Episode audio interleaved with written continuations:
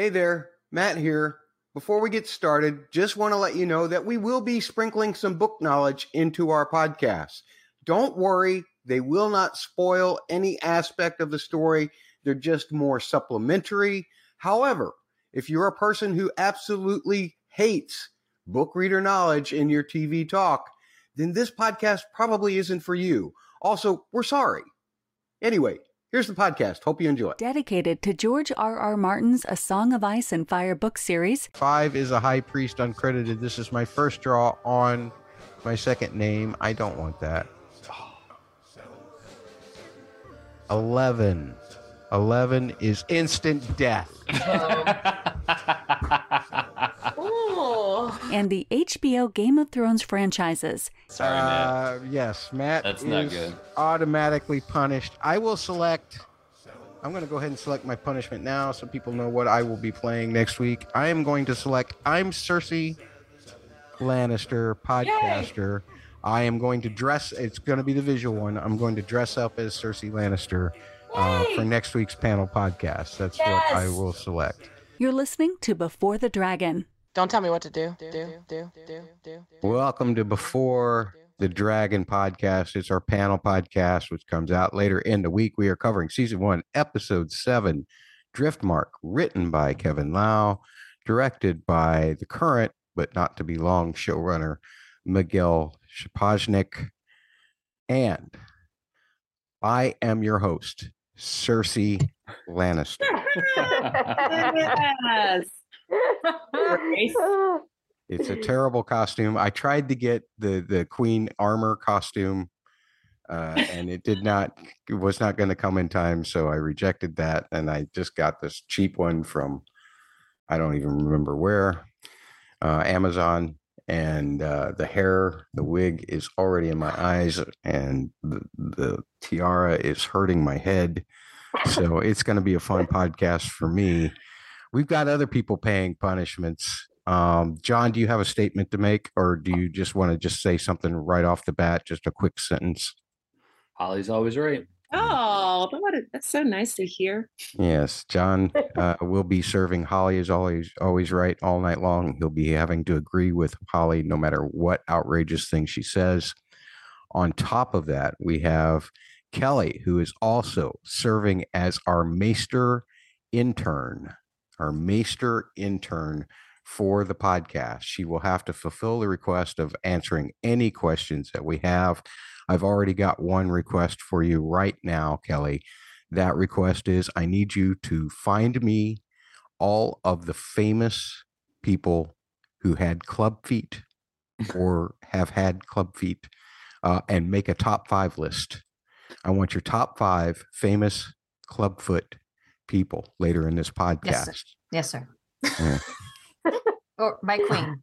There you go. Thank you very much. I, I mean, I know, I know, I know that. Uh, God, this wig is just going to drive me crazy, but I'll, I will try to suffer through this.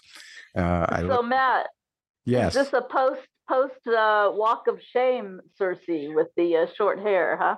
uh, yeah, I guess it's it's probably closer to the hair color of season one because I couldn't find a right properly colored wig, but it is a uh, also a, a a wig that has the short hair of Cersei after she was made to take the walk of shame.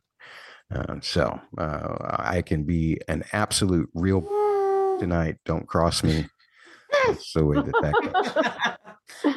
Um, all right. So, with that said, uh, we've described ourselves, what we're doing this time around, folks. You got to check it out on YouTube because there's no point in me doing this if if you don't come and check out the YouTube. Search for the word before the Dragon Podcast on YouTube wherever you go. Also, note Kelly's costume because it's actually good. Uh, she has fulfilled the maester position quite well uh, for us. Susan is quite happy that she got the instant buy, and she also got an uncredited character in last week's draw. But we might fix that this week. We're going to be drawing again for Seven Hells later on. In the meantime, I have blabbed on enough and tried to make myself a spectacle enough. Let's make everybody else a spectacle. Susan, let's begin with your rating for season one, episode seven, Drift Mark, and a little bit as to why. Yeah, uh, this was a great uh, episode. I'm going to give it a 9.5, and that's the highest rating I've given so far. Um, I'll say I didn't give it a 10 because of the uh, difficulty in uh, visuals. Other than that, I think everything was fantastic. Excellent. Love that. Uh, what about the visuals? Well, you know, just all the darkness that uh, you know made it a little difficult to see. I understand that. Some people out there do not. I have plenty to say on that later. Uh, Holly, how about your rating for season one, episode seven, Driftmark? I'm gonna go pretty high as well and give it a nine out of ten um, because I was looking forward to the events of this episode probably more than anything else really yet to come. So I think that this was it. This was the high point for the whole rest of the series. I might this will be my last podcast. Thank you very much. No, um, not really, but I was really looking forward to the whole Aemond losing his eye thing, just because I don't know, it's it's brutal and um and we got it. We got kids fighting it was crazy. It was it was crazy, and your queen demands that you do not quit the podcast at this time. Okay. Kelly, your uh rating for season one, episode seven. I was so hyped after watching it, Matt. I was so glad you were as excited and your initial reaction because that was exactly how hyped I was. So I, I loved it. Nine and a half. Uh, again, that half point was probably just for yeah, it was dark let's leave room for better. But at this point, like I'm I'm so jazzed. We saw so many dragons. Uh, we got our dragon flight, you know, learning how to fly your dragon. It was great. I was very excited about everything that happened. Uh, it was done really, really well. Emotional, tense. Nine and a half. Uh, at least tied for my favorite at this point. All right. And John, yours finally. Well, this is definitely the high point of the season so far. I'm not going to say for the complete season because we haven't seen it all. I'm going to give it a 9.4 because there I have a feeling we have a couple couple more uh, big things to come this season. I will say to Susan's comment about the visual quality, one thing I happened to notice tonight as I was skimming through and rewatching specifically that Vhagar scene, they look like they have color corrected and changed some things on the stream on HBO Max to the point where you can see a lot more, probably at least two to three times more than what I could see the first time I saw it. So let me ask you this real quick. Mm-hmm. The first time you watched it, did you watch it on Max or did you watch it on TV? I only have Max. You only have Max. So uh, could it have been the, just the compression of the stream? I would say no, just because of the sharpness is pretty much equivalent, and it's just basically the the dark and black levels, and uh, probably highlights were raised up. And okay. just you can you can see a lot more detail in the shadows. And I specifically noticed that I could actually see stars, um, where before I could not. So hmm. that tells me that a heavy color correction or alteration occurred over the week. Um, All right. At least for me. And again, it could have been the compression, I guess, but it was so so sharp on the on the broadcast night. So Okay. I understand that. Uh well, I don't know if I can uh, do this. I got to correct my rating uh, from earlier this week. I gave it a 9.8 earlier. I'm going to drop it down to a 9.7, which is only a halfway decimal, only a tenth of a decimal or decimal point. But uh, the reason is is because I loved all of the music in this. I thought, oh, there's that theme. Oh, there's that theme. And then I went back and I thought about it, and I'm like, wait a minute, why is that theme there? So Ramin personally dropped everything a decimal point for me this time around. And that's what we're going to talk about next as to why.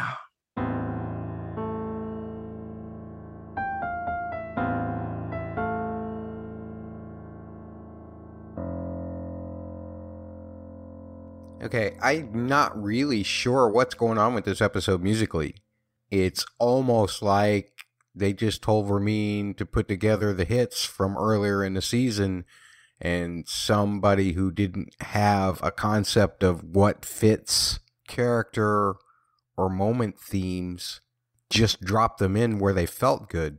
And not that I'm complaining, it's all still great music, but it kind of ruins the continuity of everything that Ramin had established up to this point in the series. And it's a little late in the game, 70% of the season to be over to be rewriting meanings for these things.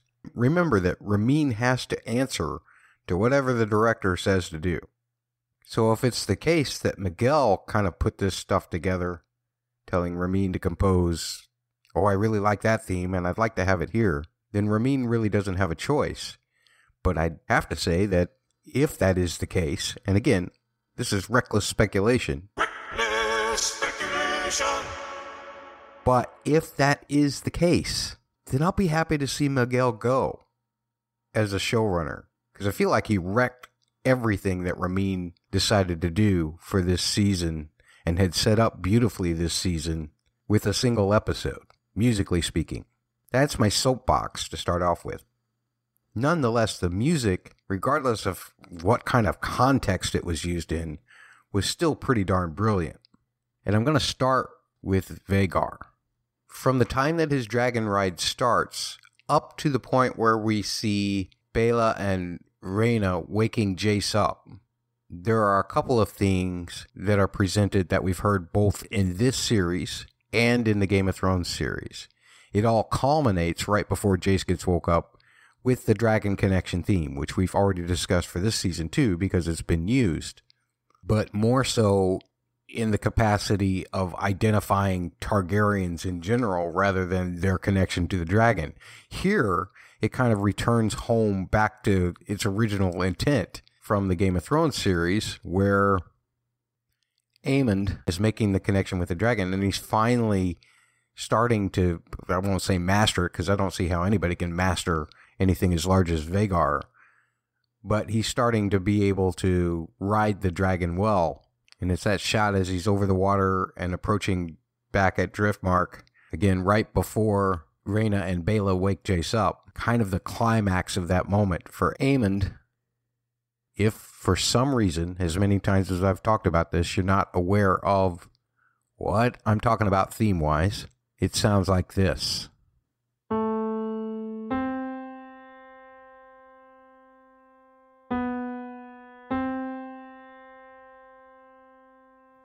Leading up to that, there is another beautiful little quote with the sliding cellos that slide down as Aemond first gives the order, Soves, which I'm assuming means fly. You hear that cello go down. That was like the way that we first heard back in season three of Game of Thrones when Daenerys gave Drogon the order Dracarys to light up the slave master which seems odd, although it is dragon oriented, so perhaps that's why. And then we get that same inverted theme that was used for Dany's army that we ended up hearing when Rhaenyra in episode 2 was approaching Dragonstone and came up out of the clouds, the fog. This. Same time signature, same implication of major as opposed to minor, and going down, which is the exact opposite of the Unsullied Army theme, which goes up by a minor third. This one drops down a minor third, and it implies a major sound as opposed to a minor sound.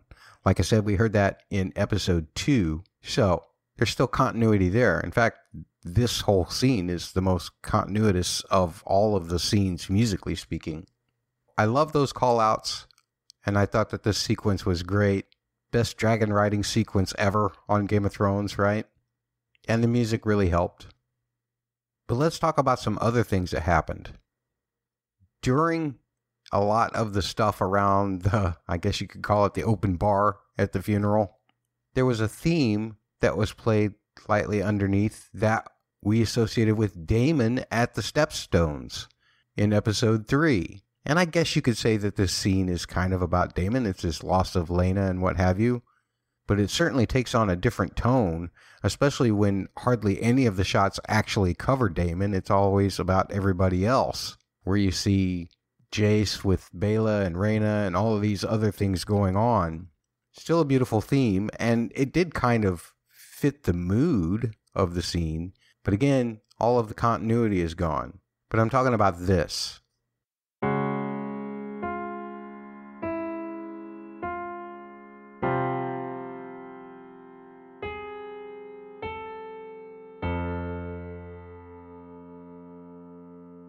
So, again, we've talked about this before. Go back to our reviews of episode three. You can hear my complete breakdown of it. Thought it was magnificent at the time. I think it's still a great theme here. I just don't understand why it's being used. And the last thing that I want to talk about this time around is the theme that we hear during the Daemon and Rhaenyra love scene. Again, very beautiful, but we've heard it before in this season used for something completely different. In fact, we've heard it twice. In fact, I talked about it last week. I talked about how it was used with Rhaenyra and Alicent in the carriage in the very first episode, and how it was used last week for Rhaenyra when she was approaching the queen with their newborn baby Joffrey. So maybe overall, I can rethink this into being just a theme about Rhaenyra or I can even expand it to say Rhaenyra and relationships. And that way I can cover my bases for saying, you know, this still has continuity. But I didn't find much continuity in it to be treated very romantically and as a love theme for Rhaenyra and Daemon, not after the way it had been used earlier in the season.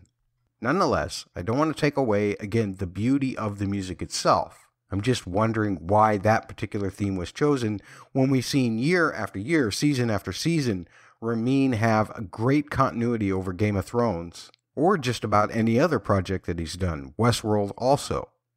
Keeping a continuity for musical dummies like me so that I can concentrate more on how the theme works psychoacoustically than wondering what the hell is going on thematically.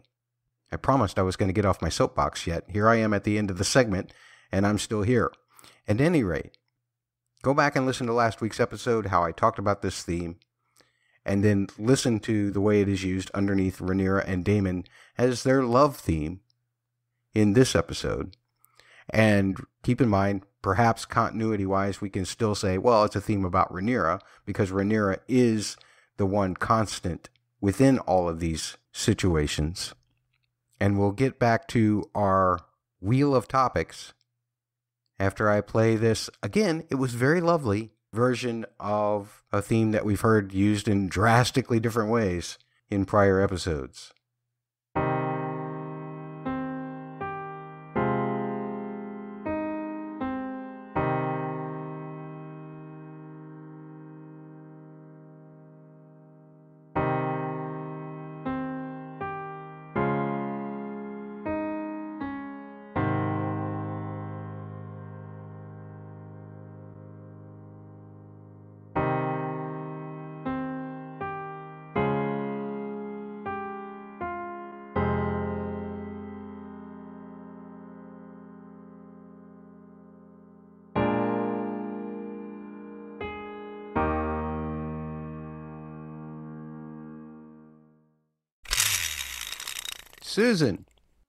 What's that wheel say? I can't see it.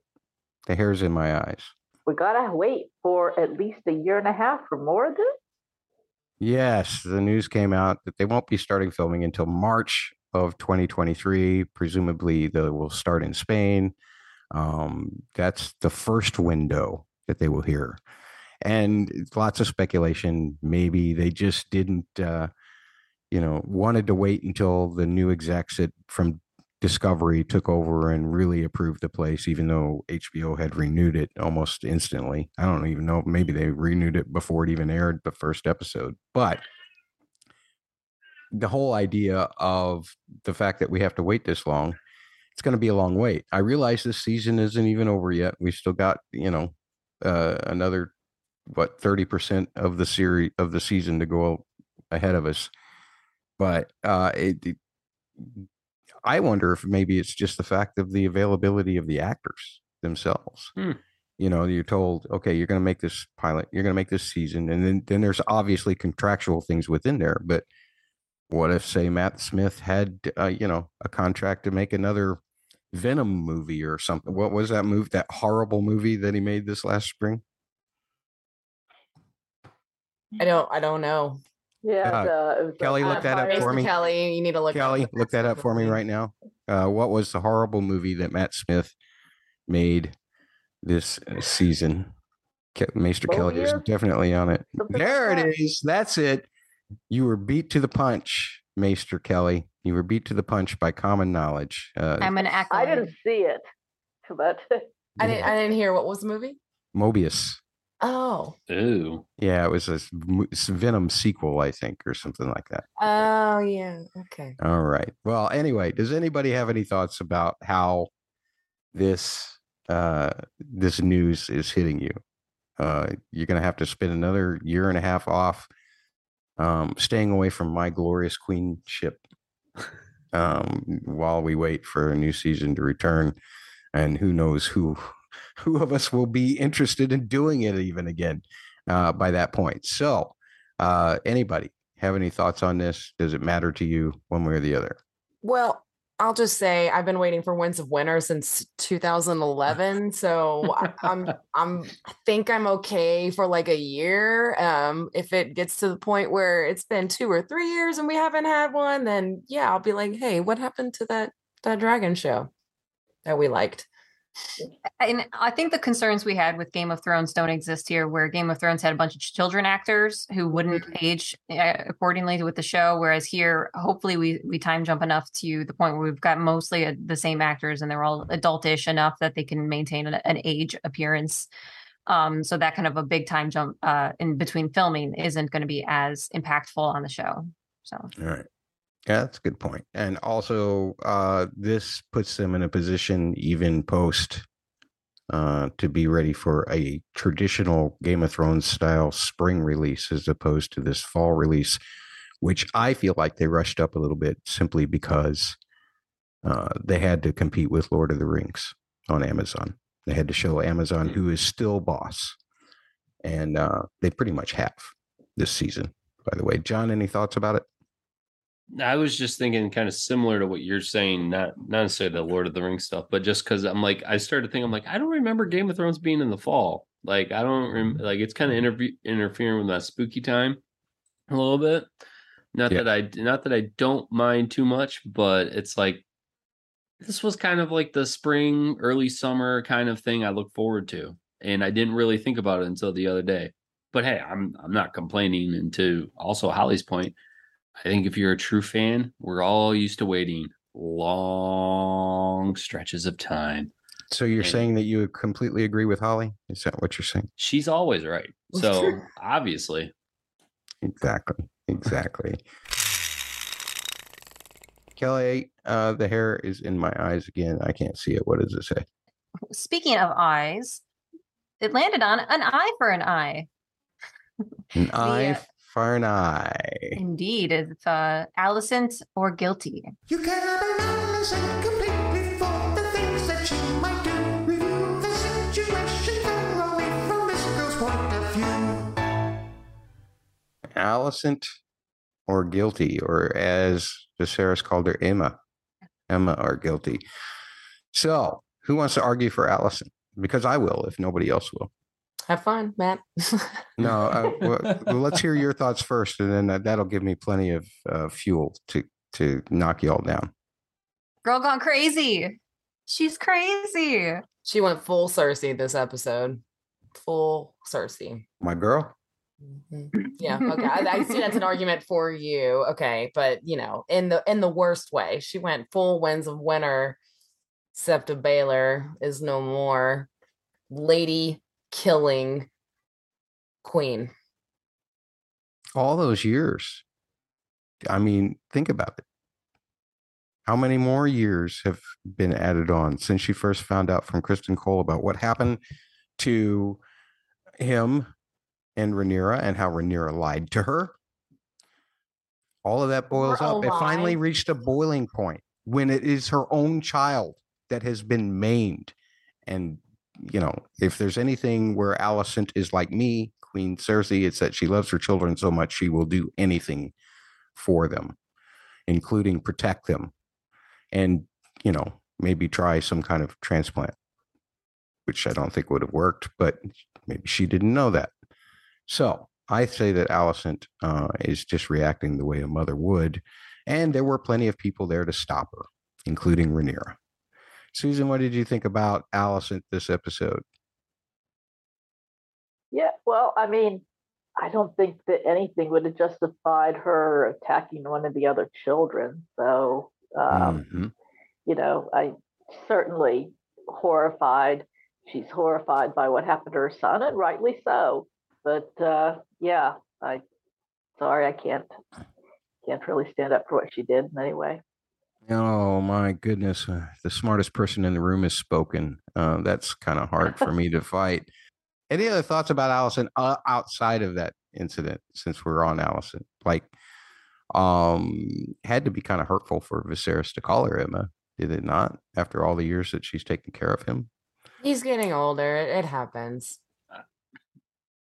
Well, I was gonna I was gonna say like everybody who's like making that out to be something big. Clearly, I mean, I I've listened to my own aunt literally call every single one of my family members the wrong name, not once, not twice, often three times in a row to to eventually get it right. And then I've heard other people who you know they they slip, they say the wrong name. I don't think it's that big of a deal. I think it just it you can tell family's on his mind all the time and clearly he misses her and i think it was just it's like a slip up I'm I sure. think that Mhm. Because that happened at that time, and Alicent is already as vulnerable to silly thoughts as she is at that time, that this propels her to do more to try and get Aegon on the throne. It's like, what if something's happening to him? If he's going to die and Rhaenyra is still going to be the heir, what are my children going to do? They're going to die because that's what daddy told me. So I, I think that it's not so much whether it's important to us as to whether it's important to Alicent or not. She's also the one escalating the situation though and making it worse. Um, I will say when they're questioning, when Viserys is questioning Aemond, uh, and he asks where he heard the these lies and slander about the children who their father is. Um, he is staring like straight at Alicent because, and it's like we all know, like that's where that's how he knows, you know, he knows it from her, and then he kind of just blames Aegon, and he's like, "Oh, me? What?" Uh, I kind of think Aemond was protecting her in that moment a little bit, um, and also showing us that Aemond is kind of on the same page with Alicent. Like he knows what's up, and I, we can talk about this later when we get to him. But uh, I just thought that was really interesting. Um, Well, plus Aegon is the perfect scapegoat because Viserys already thinks that uh, Aegon has been doing things like the the pink dread and all of that. yeah, Uh, you, you know, he said, "What did he do?" And it's like, "No, he, he didn't do anything." And Alicent goes to him, and he says he didn't do anything too. But, uh, yeah, I, I think I think you're right in that. Uh, who else have I touched on? it- Have I not touched on this? Kelly, anything? Uh, I didn't get to talk to you guys last week, so I, uh, kind of carry over from the um, last week episode with where we got the new Alicent's actress and the mani the mania that she kind of re- expresses a little bit there. I think carried over into this episode, and I think it it did reach its boiling point in, when she saw you know when blood was drawn like that, and I think yeah, looking at it that way, I can kind of understand that what we saw last week as this she is looking at she was i think talking to larys about you know well no oh no she's talking to criston like will no one believe me? Is no one going to be on my side? I forget who she said that to you but um the, she does feel alone even though she does have these at least two allies in court but she doesn't have she feels like she's she feels like she doesn't have power in in um in the dynamic of uh, the hierarchy um so I can see where now that it's come to the point where she has to push Viserys to act in any way other than just letting Rhaenyra get away with it, as she seems to think Rhaenyra always does. She did go above and beyond. It was disproportionate in terms of her reaction. Um, but that is, I think, 10, 15 years of built up, um, pent up. Um, I would say like almost panic that you saw Otto leave her in when you know after like she was basically told like you know your son's gonna be killed like and every day she sees this threat growing and growing and growing and she hasn't made progress in terms of making anything different in the in that circumstance so um 15 years for us it was two episodes for her it's been 15 years so i can see that um building building up and, and coming out in this way. But yeah, it's so stupid. And I think she did like in, in her chambers, like her reaction was appropriate. Like she was like, I've made all of these like strategic errors in that choice. Um and all of those years of acting, you know, in line with the rules and following everything correctly as best she could, basically went out the window. And now she's going to be seen as a, you know, she's um, she's gone mad. She has said that they are gossiping about her now. Um, so I, I my only defense is that when um Rhaenyra was suggesting that uh a be questioned sharply, that's basically implying torture. So I, I don't know if that's maybe sufficient defense. I don't. I'm like that's kind of my point later is I, I wonder if you, you guys have any feelings. We can talk about it now, like blacks and greens. Like Rhaenyra is Rhaenyra seems way more defendable now than Alicent, and I don't know if that's intentional by the show or not, but it's it's kind of losing some of its gray that I thought we had kind of built up up to now. Um, but I'm guessing you know three episodes left, and that might change. But yeah, Alicent really fell off. yeah. Well, especially the way that the episode ended, uh, when you thought you might have a chance to return Rhaenyra back to not being defended as much. We can talk about that in another topic. Uh, how many kids can Daemon and Rhaenyra make during the next time jump? That's a great question. Uh, it's more a question about their relationship, right? So why don't you tell me what you thought of them getting together? I'm still not in, I'm not down with the Targaryen uh spiciness, um, I guess you would call it, or some might call it incest. It just doesn't doesn't jive well with me. So I don't um it was it was it was as weird as we all thought it was. I did like the Targaryen wedding though, from like a cultural perspective. I thought that was unique and different because we never really get to see that stuff. I, I mean, I didn't even know there was a certain like Valyrian or Targaryen wedding style, but like the cutting of the lips thing, yeah, that's a no go for me. Like I, I, no matter how much I would love someone, no, that that's way too painful. I understand. Yeah. That, that was dragon glass they were using, right? oh, I didn't even think about it, but yeah, no, Yeah. it had to be. Yeah. That's what I thought. What did you think, Holly? I told John, I asked John first so that he wouldn't have to say you're right. So, But she still is right. Yeah. Okay, great. Because I disagree with you uh, for, for some reason, and it's not true of in real life. It's not true really anywhere else in Westeros. But like Targaryen incest is hot in this case. I'm sorry, it just is. It is. Um, this it wasn't as like sexy of a scene as the brothel scene. I have to admit, but it was nice to see them get together. I thought their chemistry was there. I I like and, and again I really really like the the Valyrian wedding scene. Um, it was nice to see something uh, that we really don't know much about. Um, and and a wedding is a such a big culture, it's a big moment, and no matter in, in, in any culture, so seeing a Valyrian uh, wedding was really neat, and I liked their outfits, and um, and now they're they're not just married, they're blood niece uncles now like they were i don't know. I just kept thinking like blood brothers like the stupid little pact you would do when you were kids and when you swore um i don't know it was it was cute if I had an inclination to do that during a time when uh, I, I would be willing to cut my own hand to do it, I wouldn't have been given access to, to, to knives yet. My parents would have kept those from me. So I never got to experience the whole Blood Brothers thing. Susan, did you get to experience the Blood Brothers thing when you were a child? No, no, I don't think I ever uh, uh, had any interest uh, in that, or any friends had any interest in that. You know, I agree with Holly. You know, in terms of uh, Westeros universe, I'm pretty used to the whole Targaryen um, relationships with each other, and it's just like you know so many other things. I mean, in in in re- real life, we're not going to ever you know feel um, well. I don't think we're going to feel empathy or sympathy for people that end up you know killing other people and so forth. But in this world, you know, there's times when we can get behind and root for somebody, even though we know that they've done absolutely horrendous things. So I think that, especially when it's at this point in time in the Targaryen history, with um, it being so much of the blood being tied to dragon riding, uh, that adds another element to it. You know, after the dragons are gone, I guess um, you have to question it a little bit more. But I do find it interesting that as far as uh, social media is concerned, people are really into this couple from what I've seen, and uh, more than I've uh, ever seen Hmm. this in the past. And maybe it's because we're watching a show that is specifically about the Targaryen uh, family at this point in time. But I was uh, I was surprised at how much support for their relationship I've seen. I I agree with Holly about the um the beach sex scene. I thought it was way better before. Uh, just not necessarily just.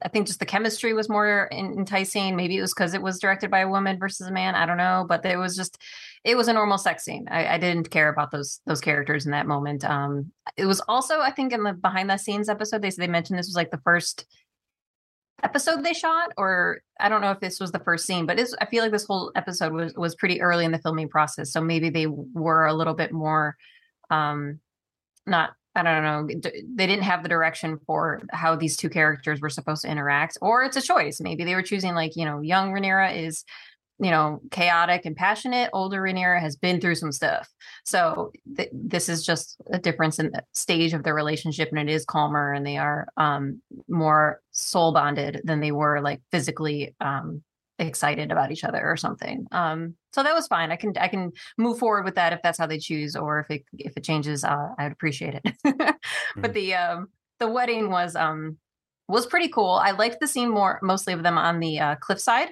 watching the ship go off in the distance, and they had that interaction where they were having that talk. Um, I don't know if we want to talk about that here or later. But Rhaenyra had a great line where she says that you know fire is this uh, powerful thing and has given our families uh, everything it has, but it's also taken away the two things we love, you know, Laena and uh, Harwin. So I thought that was a really cool line that she and Daemon were sharing their their thoughts about. We were meant to burn together and she seemed to be the instigator again here and he feels like he's along for the ride. I don't know Daemon's motivations he is a little bit shy about like speaking up. He kind of just reacts this episode. So anyway i just had you know i like that they went along with it that they went through with it uh, in in one episode it was encapsulated and we got to see the wedding this episode which again was super cool to see a non-westerosi wedding i think those are the only ones that go well I Well, mean, they're still bloody. yeah. Okay. Yeah. so i think Talisa and Robb's wedding went okay right Yeah, because no one was there. Right. th- That's the way to do it. But they got married in the Faith of the Seven. Their wedding was like in the Faith of the Seven, though. And then I was Was- thinking Mm. about the old God wedding that we saw, and I was like, oh, that was Sansa and Ramsay. And I was like, oh, no, I don't want to think about that wedding either. So, so Matt might quit the show again. Yeah. Dedicated to George R. R. Martin's A Song of Ice and Fire book series Can I just skip to the end real quick? and the HBO Game of Thrones franchises. Aw. Just for You're listening to Before the Dragon. Don't tell me what to do. Do, do, do, do, do, do, do, do, do, do, do. An eye for a dragon. Aemond's flight to stardom and per- or perhaps infamy. That's a lot of words on that little wheel. There's it- there's even more words. Um, I don't know if I should read them or if somebody is gonna use these words later. Yeah, you might bleep them. Oh. Uh, so uh, let's start with you this time around, Kelly. What did you think of uh, Aemond getting Vhagar? Since you're all about the dragons, you have been ever since Drogon left Daenerys. Uh, what did you think of of Aemond gaining Vhagar? I mean, that kid, uh, he um he's lucky that Laena was into ropes and, and ship ship work and and uh you know uh wrapping uh, Dr- uh Vhagar in these ropes so that you can climb on its back because and they apparently were left there. Um curious apparently uh questions about why Vhagar is here. Apparently Vhagar still following Laena's body after she died, or you can still command dragons after um they don't have a rider alive anymore, or um there is um some combination of this is where Vhagar is from. So oh, she just went home. Not sure. But I thought it was curious that Vhagar was even there and still had all of her gear on that so that Aemond could get up there. But it was so cool. I mean, we had our, our Harry Potter Quidditch. I don't know. That's how I always think of those scenes with those shots with like a kid. Um he hung on. He did a great job. Uh, it was entertaining. It was uh, glorious. So I've watched all of these videos where they try to talk about like how big a dragon's wings have to be for it to actually take flight, and it was it was impressive. Like her, her wings are huge. They're like very very proportionate to how big they might actually have to be to lift her off the ground like i think realistically they probably have to be twice as big but for the show and realism and, and let's also say magic it I was, was going to say, you watch the way Caraxes takes off into the air, and there's no way uh, uh, uh, anything could do that. So it's dragons are just magic. That's the way I look at it. exactly exactly but at least there's some realism in just how massive this girl is so i i thoroughly enjoyed getting to to see that flight and all of the the tension leading up to it where you just kind of heard these dragon calls and you weren't sure who which dragon was making that those noises and um off camera throughout the uh, leading up to this point in the episode was great too so um and then yeah does he legitimately own her? Was that cool of him to do? Was that kind of a jerk thing to do? It was you know Laena's dragon and her daughters are right there. Should he have gotten signed consent from the daughters in order to take that dragon? And that's up up to the panel to decide. Uh, as your uh, resident maester accolade at the moment, I can give you some historical precedent as to how this has gone down in the past, if you wish. Okay. Uh, go ahead, and then we'll have Susan chime in on an opinion. Okay, so uh, in the past, uh, even uh, the current dragons that we have, uh, you have um, Caraxes is uh, currently being written by Daemon, but it was previous. Its previous writer was Aemon, who you might know as Rhaenys' father. Um, and then Flippy Floppy, interestingly, Meleys, who Rhaenys is currently writing, uh, was previously written by Daemon's mother, Daemon and Viserys' mother, Alyssa. So parents, dragons being um, no longer having a writer often goes to a different family member, uh, even those in this show, uh, current writer. Um, most of these other dragons, like Syrax, is is Rhaenyra is uh, her first and only rider. Sea Smoke, Lenoris is first and only rider. Um, we have Dreamfire, uh, which uh, we kind of have had naming, and we've seen. Uh, I think we've seen her at this point. I think Yeah. she was one of the three flying off with the with the boat at the end. Um, so I And we're in the first shot. I think wasn't she there at the first shot at the funeral? Yeah, they were five dragons, but they're not distinct enough from a distance for me to be able to recognize yet. I don't know if anyone could. Um, but that's so I think we're supposed to understand that that's Helaena's because of the boat going away and the three dragons flying off with it. Um, we've got we heard of Sunfire, we heard of uh, Dreamfire, and we saw Vhagar, and then the three kids in the boat have dragons. So that's the three and three right there. Um, but Dreamfire previously had a writer, Rhaena, um, that was Jaehaerys's older sister.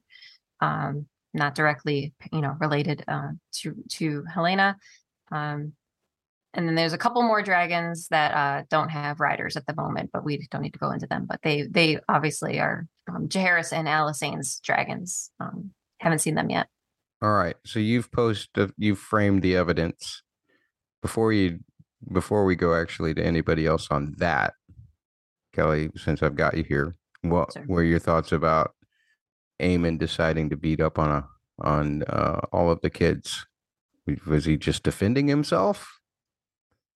he was being pretty nasty and he did feel outnumbered and i feel like in that case he could have made a different choice but uh, he did i don't know punch a girl i feel like there's some chivalry uh disruption there i don't think he, that was appropriate for a princeling to do um however he was outnumbered uh and i think if we were to give autonomy to all genders then we should probably say that it was justice i don't know Gotta say, I Um, loved R- Rhaena and Baela uh, just being on top of him, just beating the crap out of him. That that was delightful to me for the few seconds that it lasted. Until yeah as kids beating beating up kids you're like they can't do that much damage and they're just gonna you know their egos are gonna get bruised but then it got serious so yeah Then it got serious. Susan, your thoughts on Aemond getting his dragon that he's been wanting for two episodes now and probably all his life, and on him uh, deciding to kick a lot. Fights aren't fair, I know, but kick a lot. Yeah. Um, well, the claiming of Vhagar was definitely uh, the highlight of the show. Um, I, it was a lot of fun to see that, and I think a lot of us have been looking forward to that. Uh, as far as him, how fair it was for him to claim her, I kind of think that dragons are kind of up for whoever's going to claim them first. I mean, it, it's probably uh, sentimentally, we would think that it would have been nice for Laena's daughter to have been able to do that. But uh, uh, he did have a point that she hadn't done it yet. So, you know, you got a, a dragon there, it's, it's up for grabs kind of thing. I think that, you know, his behavior was pretty awful. And I think that part of it we have to kind of understand from the context of him being someone who's been bullied so much Mm. that uh, you know his behavior towards others is a little bit of a reflection of how he's been treated as well. So I can kind of understand why he would behave that way, even though it was pretty awful. Hmm, where to start? Such a such a big moment for everybody. Um yeah, no, in terms of like the dragons of the dragon doesn't have a rider, it's up for grabs. It, it does kind of feel like it's a free for all and everybody can just kind of do whatever. It's also a very scary thing to claim a dragon, which I don't necessarily think Laena's daughter was prepared for nor ready to accept that risk. Mhm. Um, the one thing I would love our maester to give us any sort of insight because I was too lazy to Google was there was one word of Valyrian that he used during his claiming that I had never heard before. So I, I, I- if you can look that up, I would love to know what that is. But I that did- Which which word was it? On, yeah. Uh, Lakiri? Loki, Lokiri. That means calm. Okay. That's was- interesting. S- And I guess Silvis means fly. Or go. Oh, go. Okay. I think, or like let's go, because we hear Daenerys say Vala to to Drogon or to the dragons, at which I think means, and it says fly. That's like the end of your uh, Meereen, not Meereen, but um Yunkai, perhaps, or maybe it was Meereen. I forget. It was Meereen. Um, Mhm. Okay, yeah. So So season five. so I I didn't think that word was fly, but I thought I kind of took it as like go, like let's go, vamonos. Excellent. Allons-y. Allons-y. oh my god, if Aegon would say that to Sunfire, that'd be perfect. Because this need is that David in- Tennant's son playing Little in, in a TikTok or something. Come on. Okay. Maybe one day. Holly, we haven't heard from you on Oh, on yeah. Aemond yet. Yep. This this was the moment I was looking forward to all season. Um, the claiming of Vhagar and Aemond losing his eye. I um was mad last week about Laena not seeing enough of Laena and wanting to see Laena uh, claim Vhagar, but now after watching this scene, I'm glad we didn't because it just made it made it so much more intense watching little Aemond try to try to do what he did, and he did. Um, and I can't remember feeling both like happy for a kid and then like wanting to punch that same kid like within like 10 minutes of each other. Um I I I pretty much stopped liking him after he landed. Um like no, we're not I'm not cool with you, little Aemond anymore. He came off that dragon a different kid and was such a jerk to his cousins slash nephews and yeah, uh, he he deserved it. He deserved to get his eye out, not because he shouldn't have claimed uh, Vhagar, but because of how he treated his family members. All right. Holly is always right, but there's one thing Mm-mm. that I want to know from the team on this. What did any anybody else notice Daemon's reaction to what uh Aemond said about the fair trade, the infamous line that everybody was waiting to hear? Did anybody happen to notice the look on his face? No, but I'm. I was he like pleased or like surprised or like oh that kid. I. I, I- I didn't have it. I didn't put it in the doc or anything, but I was drawing so many parallels between Aemond and Daemon this very episode, and I feel like Aemond is a miniature version of Daemon. Um, I think I think him and Aegon have like a kind of parallel brotherly relationship to uh, Daemon and Viserys, where it's not like a one for one comparison. Viserys is not the same as Aegon, but I think in both cases, their younger brothers think that they can maybe do the job better and maybe care a little bit more about the roles they're supposed to play and have or have stronger opinions about how to be rulers as Targaryens. Um, so I saw a lot of similarities in this episode between the two of them. So I thought that was really interesting that you brought that up. And I need to go back and watch it now. Especially at the beginning of the episode where Aemond is telling Aegon, you know, a betrothal would make the house stronger. Yeah. Um, it's very similar kind of uh, you know, I know how to do this, you don't, big brother. Yeah. Kind of kind of attitude. And kind of going back to what I was hinting at earlier, this moment between um Alicent and Aemond when Viserys is trying to get him to fess up about who's spreading these rumors, like he looks at Alicent and it's like he's not gonna say her, but like I don't I don't know. I just felt like he was in that moment, he was protecting his own little family um from everybody else. And I don't know. That it was very it was very Daemon of him. It, it just all Daemon. He's a little Daemon boy. Excellent. There was also a moment the next day when Otto was talking to Alicent where he called uh, uh, Aemond a rogue. So there you Mhm. go, the rogue prince, Yep. Little Mhm. rogue You know, princeling. Daemon's Yep. nickname. Very good. Very good. I like that a lot. I was just gonna say, man, I didn't even realize until I just thought of it right now. Aemond's name is literally Daemon, just with the D at the end. Instead of at the beginning. Right. they just moved the D. I like that. Aemond's a little turd for that fight. I will He say that He is a little turd for sure. And Um no, and no one brings up the rock either. He was literally about to That's pulverize that kid's skull in. that's why his eye needed to come out like right there like that was where it went from like okay this is you know I, me and my brother have like punched each other like that before too and then like you start getting weapons involved and that's like that's elevated the game to like a different level like this is too far um so i liked that move though i liked the teamwork between uh Jason Luke when Jace throws the dirt in his face and then Luke comes in with the knife and slashy slash. Man, that little kid Luke is so cute. Oh, I love him. I like I think I really like all these kids and I think Yeah. like, the kids are really fun to watch and I think they are now my favorite part of the show. Kelly, where did it land? Come on, Maester, Well, where did it first it- land? First, it landed on my unmute button, and then it landed on. Ooh, this is a big one. Uh, Mission Impossible. Laenor's alive. Will he come back? What will Sme- Sea Smoke do? Dun dun Laenor, dun dun and Qarl. Qarl. Qarl. Uh loved this. I I there were five minutes in there as Daemon and Rhaenyra are talking about this. And there was a little there was a little line in there somewhere where it kind of tipped it uh that that Laenor was gonna live.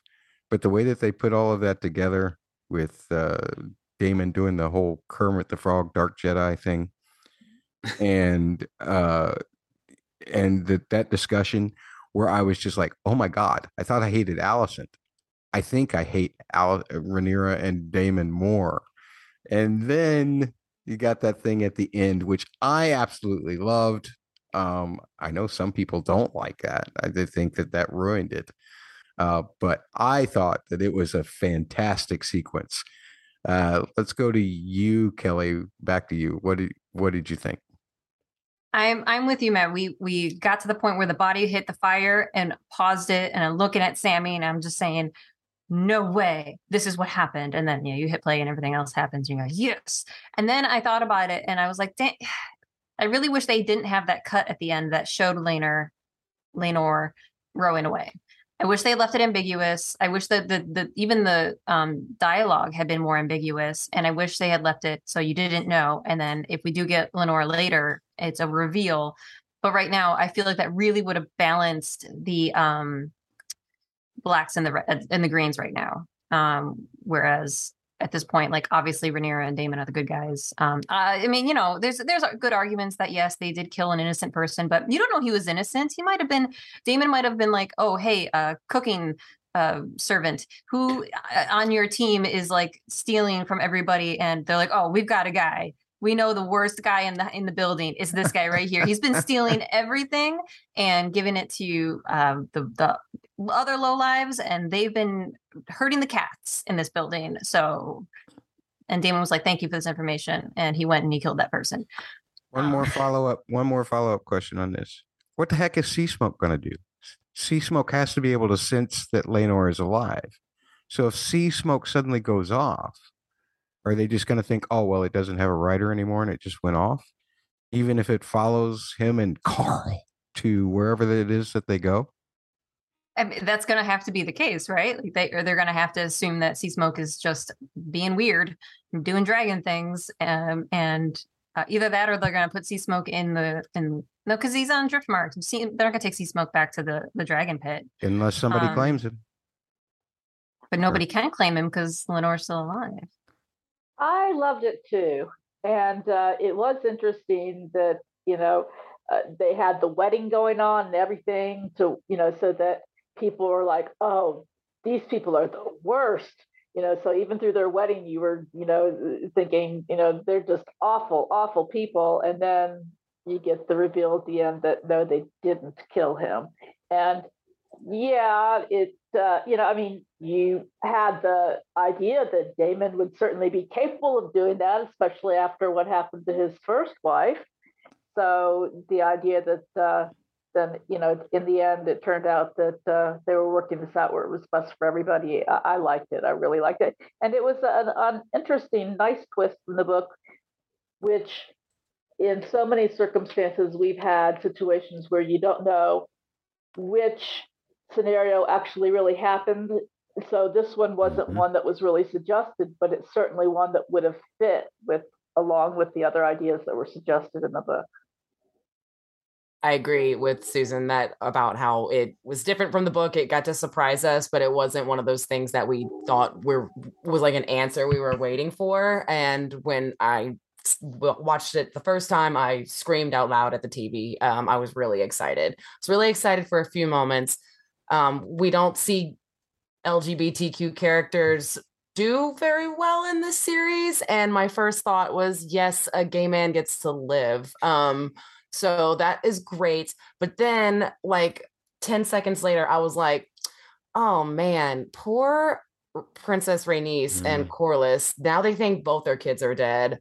And then so instead of like the the grief I was preparing for uh for Laenor, like instead of it, I feel it feeling it for Laenor, I just feel it more for the rest of the family. And I feel it for um the boys who, even though he's not their real father, he's still been their present father figure in their whole lives and now they think he's also dead and um so i don't like those lies that they have to tell and and and the people that are hurt uh by not knowing the truth but i think it's still a good happy ending for Laenor and um it'll be interesting to see if we see more of him in the future or not if he comes maybe he comes back um who knows who knows we don't Right. we certainly don't know now like this is a big twist for us so um it kind of leaves the door open for lots of things that can happen John, you always agree with Holly on this one, right? You, she's always right. She is literally 100%.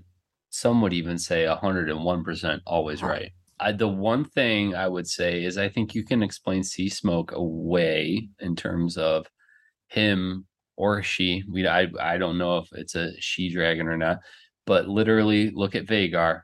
Vhagar just went away.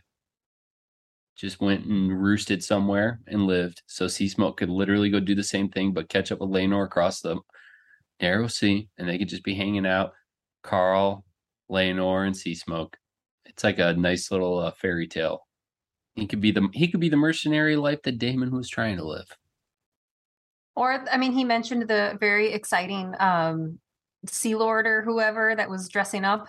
Uh funny. Mm. He was all excited about to tell Rhaenyra about that, and she was like, honey, I don't care. but he was so excited to talk about it. Uh, so maybe he and Qarl will go find it who, um, and uh, join up or what, be entertained or who knows. They, they, they dropped that into the show. So maybe that's going to be referenced later. I don't know. It'd be nice if that wasn't the end we see of Laenor. Like if we actually see that character more. Yes, let's let's watch him go fight Daario Naharis' great grandfather. Mm, excellent. Quick question for the panel though. Do we uh is George said that Ryan Condal can do what he wants, or is Ryan Condal channeling George through these like kind of like slight remixes or George changes? is involved. I know he's involved, but I mean, I guess can Ryan Condal make a decision without him being approving this? He's not protesting them. He's, but he's also not saying, uh, well, actually, there was a statement where he said, I wish I'd have thought of that or something to that degree, not about a specific thing, but he was Mm. just talking about all these different instances where they did change things. So, Okay. uh, yeah. Uh, Kelly, why don't you uh, go to George's Not a Blog and see if you can find that post? I think it would have been uh, somewhere back in July or June. I have his blog. I can't find a. He's, he writes a lot. You would think he'd have a book or two out by now. Good grief! Eleven years, Kelly. Eleven. I'm on page four, and we're not even back to June yet. Wow, what's he been doing? He's been writing blogs instead of books. That's what he's wild been doing. cards. I haven't seen a wild card space. Hope you guys like my Nada blog. I found it. Thank you for delaying. so he says, House of the Dragon. Glad you asked. I've never I've now watched rough cuts of nine of the ten episodes, and I continue to be impressed. I cannot speak to the SFX. I don't know what that Special effects. Special effects. Thank you. Many of which are not in yet, but the by uh, but the look of it is great, and the acting and directing and writing are first rate. And yes, for all of you book fans, it is my story. Sure, there are some changes from Fire and Blood. We could not present three alternate versions of every major event and not keep our sanity. uh, but I think Ryan Condal and his writers made good choices, even some improvements. What did it land on, Susan? Name or blood? What makes a legacy? It was interesting. Um, he's right. Technically, he's very right in terms of uh, historically, people are not going to, uh, and certainly before uh, the modern times where we have the ability to actually look at bloodlines, but uh, you're going to remember somebody based on their name rather than uh, knowing what their blood is, because in most instances you're not going to have that kind of proof. So, yeah, I thought it was it was true. I mean, at the same time, you had uh, Rhaenys knowing the truth, wanting to see that you know some of their legacy and inheritance did actually go to people that were from their own bloodline. So, it was an interesting contrast. I agree. I thought it was very interesting on how Corlys approached that. Um, it was a very nuanced take for a world that lacks some nuance in terms of he looked at it as like these people are in my family and he seems to take a more active role in probably attempting to shape um Luke necessarily than worry about who the true father is. And that says a lot about a character for me. I was not expecting that. 'Cause Scared the crap out of poor little Luke. He was so sweet though. That kid, uh, like uh, that was like the sweetest statement in the world. Yeah, but it's basically saying, yeah, this can all be yours after everybody you know dies, which is what he pointed, that little kid pointed out. You scared him to death. That's what I say. You scared him to death. Holly, did he scare him to death?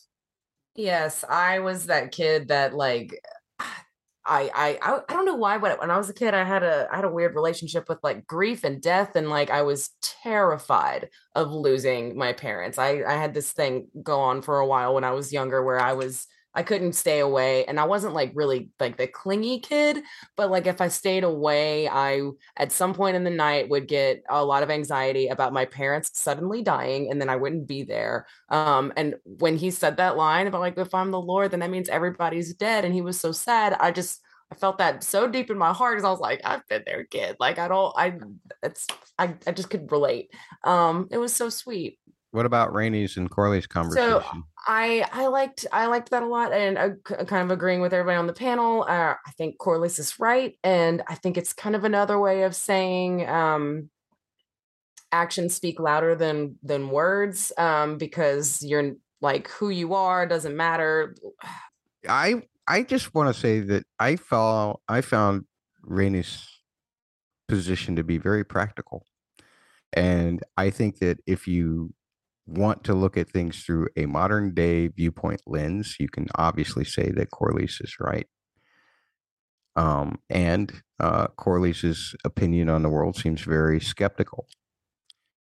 But I think in the court of true opinion, in a world of that time at that place, Rhaenys has the better position in the fact that, you know, you want your own actual blood at the seat because people are going to constantly, they're already talking about how Jace and, and Lucerys can't possibly be Laenor and Rhaena's kids. So how difficult is that going to be for Lucerys later on if Jace were to sit the throne and Luce were to inherit Dra- Driftmark? Um, I think that Rhaenys is actually protecting the family line um, in a much more practical way in that pers- from that perspective of that world. But that's just me. Anybody else got a thought on it? Want to tell me I'm wrong? I don't. It's, it's not that either. Neither either one is like more right or wrong than the other. I I do agree with both of them. It's just they're just kind of in a they're in a tough spot. Um, I don't know. That's all I really got. Yeah. Okay. It's a tough spot. I just thought it was interesting that Corlys was that being that open minded about the situation. Like he didn't take us as a slight to the family honor. He's not as obsessed about like bloodline lineage as a lot of other lords that you get in in this realm. So I, I found his um maybe it's because he is a lord um who has things to be inherited, but he also kind of is a self-made lord that he doesn't he kind of sits in between both of those worlds and he doesn't have as big of a problem with um hair like where somebody originated versus how they are raised and where their loyalties eventually end up. Um I think, yeah he was a little bit more open-minded than i expected him to be considering previously we saw him being a little bit oh he'll grow out of it about Laenor. Well, no, that was the interesting thing is like he wasn't really mad about that either. And he even told he's like go get your he without saying it, go get your boyfriend out of the water. He told um Qarl to go get get your boyfriend out of the water. Like you know, I I I like I, I do like that about uh, the blacks in general, how they are just seemingly a more tolerant bunch. Um, this could lead us into our next wheel, though, so I could stop where I'm at. Well, the wheel's only got one spot left, so let's just go ahead and spin it. It, can I just add one little tiny bit to that? Absolutely not, It's- Susan. Never, ever, ever again. No. Please, please go ahead. Um, that um, part of the reason Corlys might feel that way is because he may have resigned himself to the fact that his son was not going to provide him with any children. Uh, Hmm. that's a good point. Very good. Good he way had to. s- already prepared himself for that Yeah. uh, potential outcome okay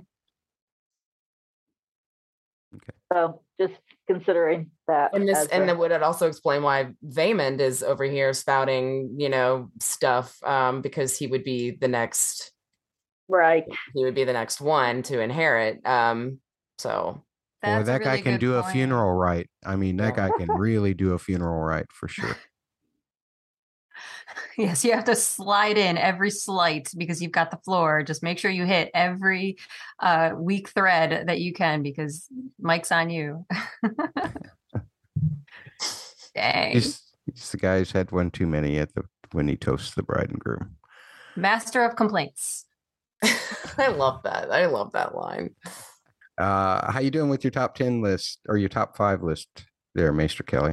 If if you're ready, sir, I do I do have a list. I hope you will approve. Um, I did my best. Um, I Already forgot this was happening and I'm so excited. All right.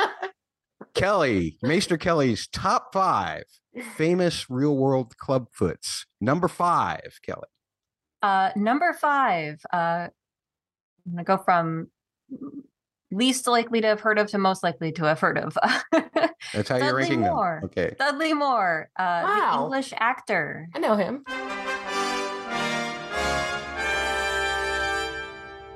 That's a good start. That's a strong start. That is a no idea. strong start. Yeah. Um, remember that in in modern context, most of these people have been able to have it corrected, unlike Larys, who ended up with it being permanent. So This Uh, list will surprise you. Really, okay. Number four. Number four, Damon Wayans, the American actor and comedian.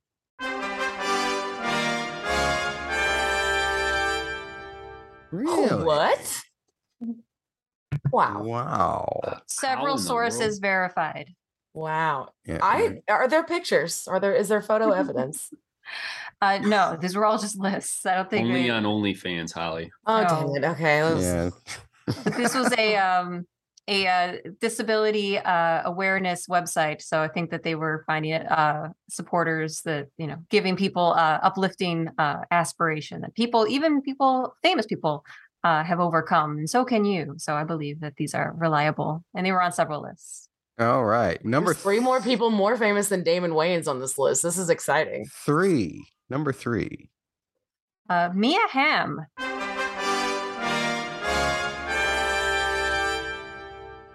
Okay. if you've heard of her she was uh on the um 1996 and 2004 us olympics Made a living with that club foot. team. Mhm.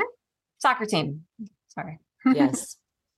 Football. So yes, football. I can still imagine the the Sports Illustrated cover with her on it, right? Like she's the one who like took off her top. She's like, yeah, right? No, do y'all remember that? It Yeah, was, I, thought that was a big deal back then. Let me let me Google. I think it. I think it was uh, one of her teammates that actually ripped her top off, Oh, maybe okay. I mean, she had like a sports bra on underneath it, but like it Mhm. was just a charm. or maybe she followed suit. But the one that first did it, that fell to her knees and did it, I distinctly remember was a blonde. And Mia Hamm is a uh, Yep, she's a brunette. Okay. It's funny. Club feet is not what I thought it was. So this is so informative. This is this is we're doing this in tribute to uh, Cersei's favorite character in House of the Dragon right now, Larys Strong. Number three, Kelly. Or I'm sorry, was it number two now? Kristi Yamaguchi, winner of the 1992 Olympic gold medal for figure skating. Lots of athletes. Wow. Mhm. Interesting. Number one. Number Kelly. one, uh, Claudius, the Roman emperor.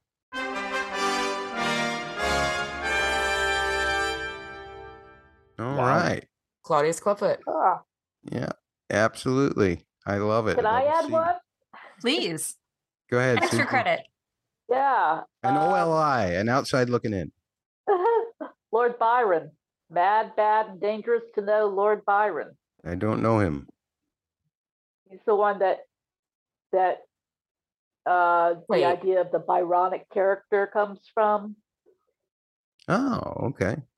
Susan, you you're know, too kind of- smart. Yeah. Yeah, y- y- you're just a walking encyclopedia. You got to stop that. Kelly, I'm outraged by your list. You did not have Troy Aikman on that list. How could you not What? have I don't know who that is. He's a football player. the the uh, Dallas former Dallas Cowboys quarterback, Quarterback. Yeah. who now comments with Joe Buck on Monday Night Football on ESPN? Wow. I Everybody's put, the, I put the lady. I put the lady athletes on there. I recognize them. Yeah, well, uh, uh, and and fittingly so. Uh, yeah, but I'm still outraged. Um, g- You at would least give Troy Aikman an OLI, please. So noted, actually. Okay. Uh, otherwise, you know, you'll have to answer to Queen Cersei.